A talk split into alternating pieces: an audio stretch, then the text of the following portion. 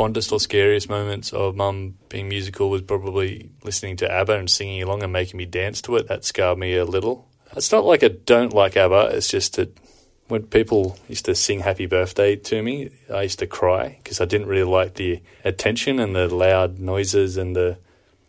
And I kind of feel that with ABBA. I feel like when people start singing ABBA, it kind of reminds me of a awkward family sing along, and there's all these. Uh, it's not like I don't like positivity, but it's too much. Too much.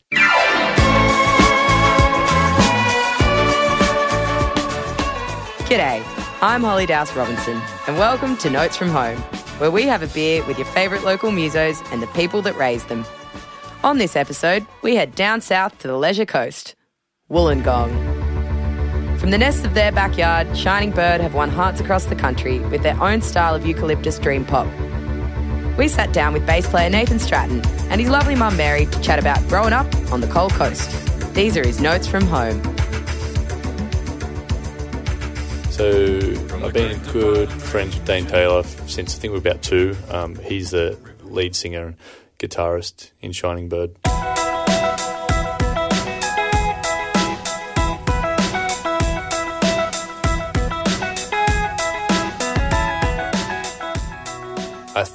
Think we met. We had a mutual uh, babysitter, Sylvia, who owns a nursery in Thirroul. If you're ever looking for a good coffee and some plants, it's not good.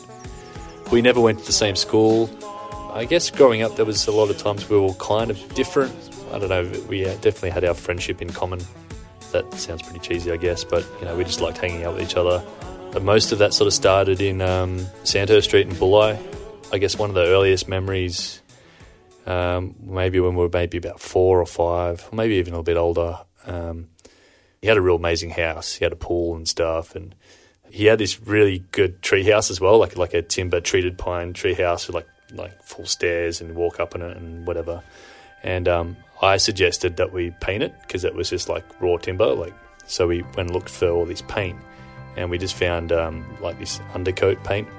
So the undercoat paint was like pink, and um, it was just that sort of soft. I, I, guess you'd probably call like a millennial pink now, but at that time, so we just said, well, let's start painting it. His dad, um, we, he got in heaps of trouble but more so that where I guess there's maybe a reflection of the time and hopefully how we change things. He thought that you know that he was worried that we were gay because we decided that we had to, to paint this cubby house pink, and we were like, "What's that?" We didn't have a, even a concept of what that was, or it's just paint, man. What are you, you you're overreading this? So Dane went to Bulli Primary School. I went to Austinmer Primary School.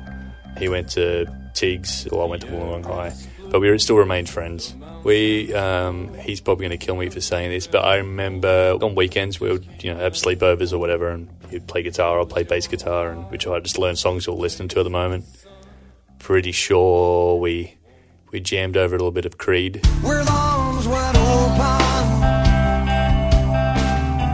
Which um, I'm ashamed to say it. I know he will be ashamed to hear it and try and deny that it happened, but you know that's that that happened, and we've got to move on from that. I think that you know we had in our repertoire like Hey Joe, Hendrix.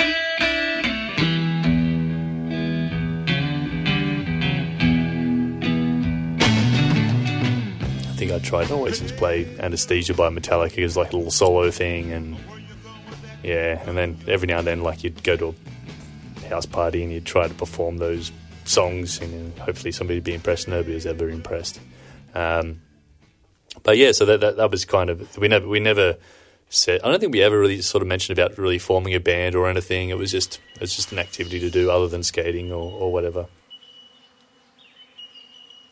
Hey, I'm Mary Catherine Stratton. I am Nathan's mum, proudly.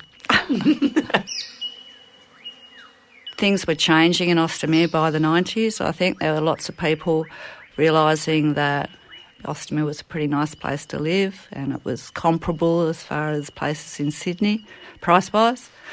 It was a fun place. It was a different time, the 90s, I think.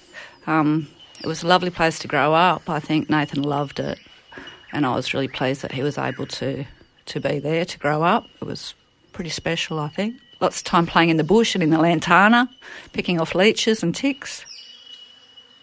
We've had our challenges over the years, but uh, yeah, he's been a good one. I think part of me took Nathan's musical education quite seriously and quite consciously. When I was in my 20s, I was pretty much into any kind of blues that was going around.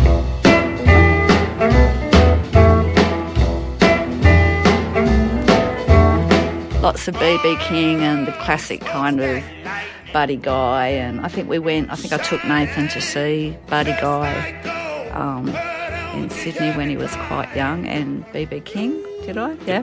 I was in primary school, and I didn't know who Buddy Guy was, and it was just this, just the coolest dude you've ever seen, like with a guitar and these booming, like real, like deep vocals, and and I thought he was like, you know, somebody just said he's a really great guitarist, and realised the the vocal capabilities of this guy, and somebody gives you the age of somebody that is like your granddad, so you're picturing somebody like, oh, I'm not sure if this is actually really going to be all that interesting, seeing watching granddad play guitar.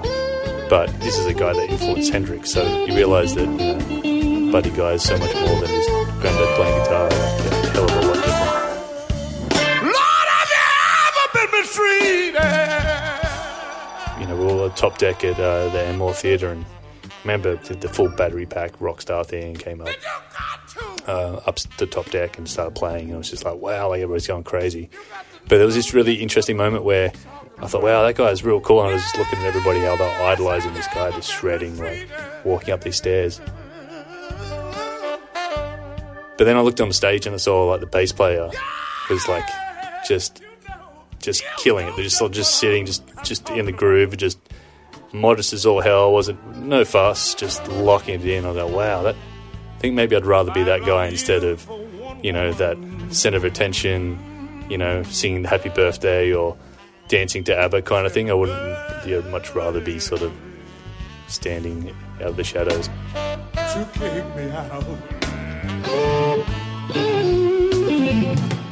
And uh, so that was those sort of really classic, wonderful old blues stuff. There was also probably a bit of ABBA thrown in there. Yeah,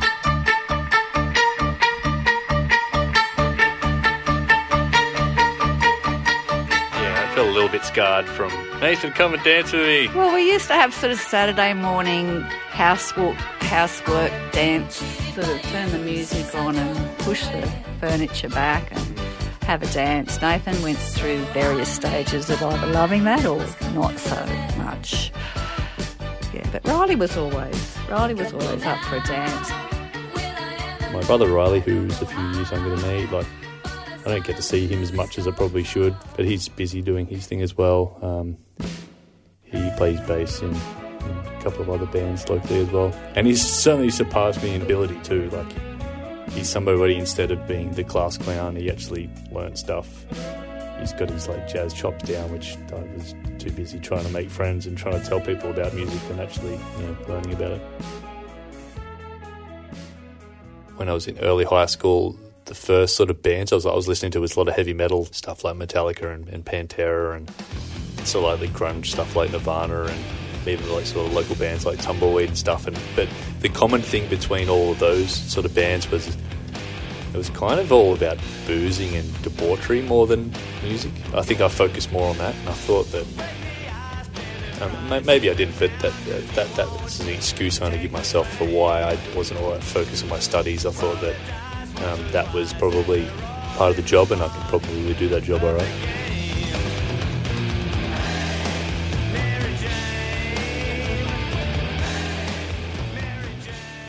Oxford Tavern, which closed down maybe probably 10 years ago or something now, I don't know. That was a pretty special place for anything alternative, I guess, in Wollongong at that sort of time, where they had live music five to seven days a week, and all the shows were free, with the exception of a couple of sort of touring acts that would come through that might be a couple of bucks it feel like weekly there'd be bands like Nunchukka Superfly and the Hard Ons and I think it was like Legends of Motorsport and there was just a lot of punk slash pub rock kind of stuff and um, it was a pretty stinking kind of music venue. That was often too loud. The PA wasn't great. The sound guy is a good friend, but he, he was pretty notorious for leaving his post. But you know, there's all these moments where you'd be reading the newspaper while he should have been doing the sound, and the, you know, the band's trying to get his attention and whatever, and or eating a kebab. But you know, that was kind of a part of the experience. It was just a good hang, and, and, and aside from all the music and and whatnot, you know, which we thought it was a really important thing. Most people went there and just hung in the beer garden and smoked cigarettes and talked shit, really. It felt like if you met somebody in the Oxford Beer Garden, you kind of pals for life, even if you don't hang out all the time. You can just slot back into character and chat again.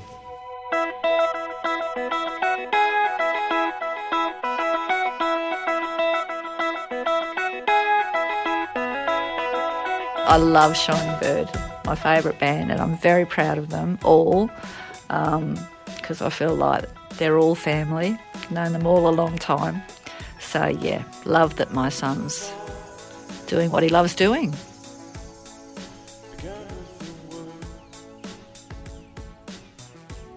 Notes from Home is produced for FBI Radio. If you like what you heard today, you can subscribe to us on Apple Podcasts or Spotify. I'm Holly Douse Robinson with Jonathan Took as executive producer. Big ups to Grace Stranger and Nina Oyama, our associate producers, and many thanks to Mary and Nathan Stratton, University of Wollongong, Music Farmers, and FBI Radio.